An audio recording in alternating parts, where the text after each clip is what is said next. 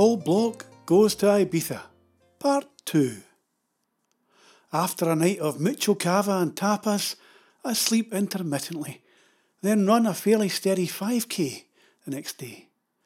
The first 5k after my dodgy knee period, and then I walk another four with my better half, exploring the coastline and enjoying the dusky grey Mediterranean gulls, the shimmering cormorants, and the snowy white herons and we get to see the real San Antonio, you know, where the locals live in the back streets. After this, we all go for a lazy lunch at the local taberna and introduce my mother and father in law to a game that has won me many a bet and quite a few bob over the years. It's called Toss the Cork. You have to be careful how you say that now. It's a simple but captivating game. If you're bored, you know, on a train or at dinner, take an abandoned wine cork and say this. OK, I'll put a fiver down, and I bet I can drop this cork and make it stand up in ten goes.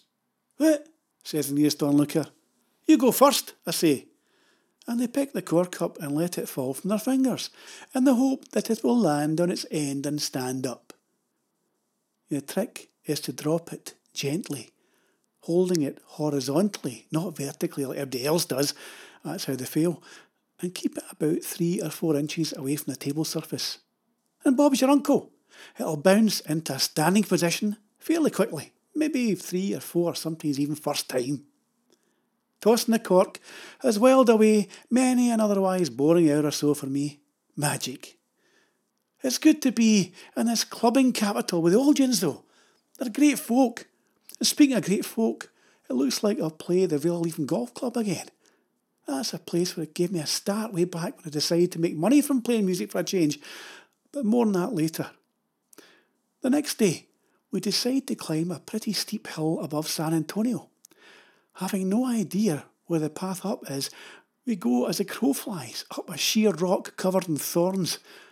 Our wee destination is a wee chapel perched on the tip of the hill. The cuts and the branches whipped into my face by my better half are worth it. The view is amazing, and the cool breeze whisks up a flurry of butterflies that dance around the whitewashed walls of the shrine. Ah. Oh. Back down in the town, we see so many people with their heads down. Not because they're fed up with life, no, it's because they're all glued to their phones. Couples, lifeguards, which is a bit worrying, even Olgians. If there was an alien invasion right now, no one would notice tendrils, ray guns, the whole fleet could land unhindered, because all our heads would be bowed in prayer to the god Apple or maybe Samsung.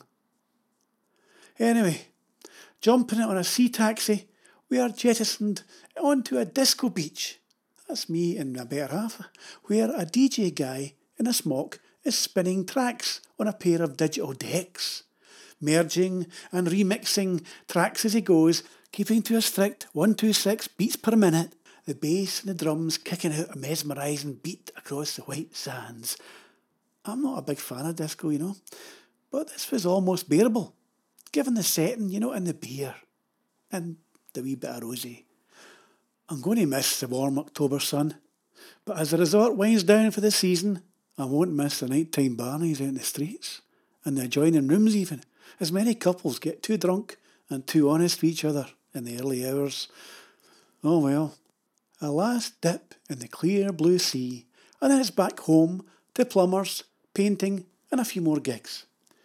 Now, you might have thought that was the end of part two, but no, there was more excitement. We're just about to take off when the guy next to me is hauled off the plane to look at his bag. Oh no, I think. What is it? Well, first of all, it's not his bag, so he's a wee bit raging, you know, when he comes back on. And secondly, he lets the whole plane know that there's something vibrating in the mystery case, which has been guarded heavily at the foot of the stairs by the plane. We all, of course, then wait with bated breath to see whose bag it really is, and more importantly, what's inside. It's then that this massive big bloke is ushered off and forced to whip out his laundry in front of everyone in the tarmac. And yes, it's a, well, I'm not too sure what it is, but it was pink, tube-like, and about seven inches long. A toothbrush, I suspect, but others had different theories. The poor man then had to do a walk of shame all the way back up the plane. Ah, oh, well. Remember, I'm peering at the Alexandria Library. Not the one in Egypt that was partly burned down by Julius Caesar in 48 BC. No, the one in the valley affectionately known to us as the Vale. This is part of Book Week, and I'll be chatting about Old Bloke Goes Running and other stuff, I'm sure. 7pm, November the 20th, if you're interested, remember. And also remember this you can buy Old Bloke Goes Running um, in most bookshops of Amazon. You can listen to it on Audible and you can get it online. If anyone is listening, thank you very much and ciao for now.